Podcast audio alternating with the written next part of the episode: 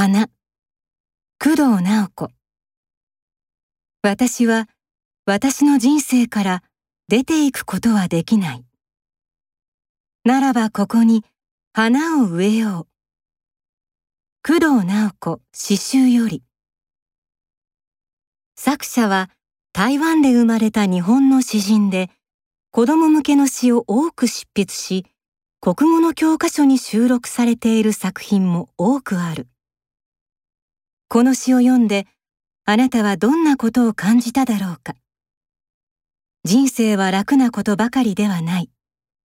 でも私たちは他の人の人生を生きることはできないし、他の人が私の人生を生きることもできない。それなら、この私の人生をしっかり生きよう。そんなメッセージだろうか。なぜ花を植えるのだろうか。古池や買わず飛び込む水の音。松尾芭蕉、奥の細道より。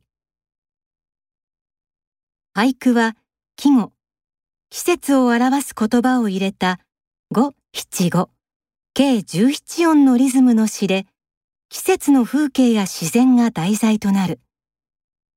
このような短い詩は世界でも珍しく、世界一短い詩とも言われる。誰でも簡単に作ったり鑑賞したりできることが俳句の魅力である。この句を読んでどんな情景をイメージしただろうか。作者はどこにいる？新宿のような賑やかな街？それともこの句の季語は河津。季節は春である。意味は古い池にカエルが飛び込む音が聞こえてきた。ということだが、作者はどうしてこの風景を俳句にしたのだろう。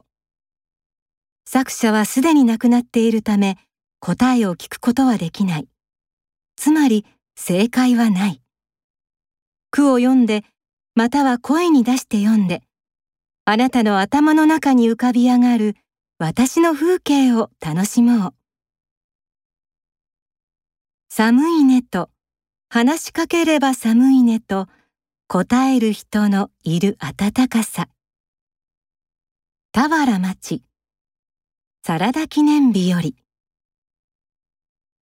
短歌は五七五七七の計31音で表現され、俳句のように季語を入れるというルールはない。俳句よりもその歴史は古く、日々の暮らしの中で感じたことや、家族や恋人への感情を題材にしているものが多い。サラダ記念日は、現代短歌の先駆けとなった歌集である。日本文学の古い形式の一つである短歌を使って、現代の言葉で気持ちを表現している。この短歌をあなたはどう解釈して、どんなことを想像するだろうか。心臓が僕より先に走ってる。新俳句は俳句の制約を緩めたもので、季語がなくてもよく、多少の字余りや字足らずも良いとされている。俳句の常識にとらわれず、子供からお年寄りまで誰でも日常生活の中で心に浮かんだことを言葉で表現できるので、生き生きとしていて共感を呼ぶ作品が多く誕生している。この句は体より先に心臓が飛び出して走り出したかのようなドキドキが止まらない緊張状態を表現している。これから何が始まるのだろうか。詩でも俳句でも短歌でもまずは素直に感じてみよう。それから作者の感動が何であったかも考えてみよう。なぜこの言葉なのか、なぜこの表現なのかをじっくり考えることで、様々な表現の工夫や効果が見えてくる。それが作品を味わうということである。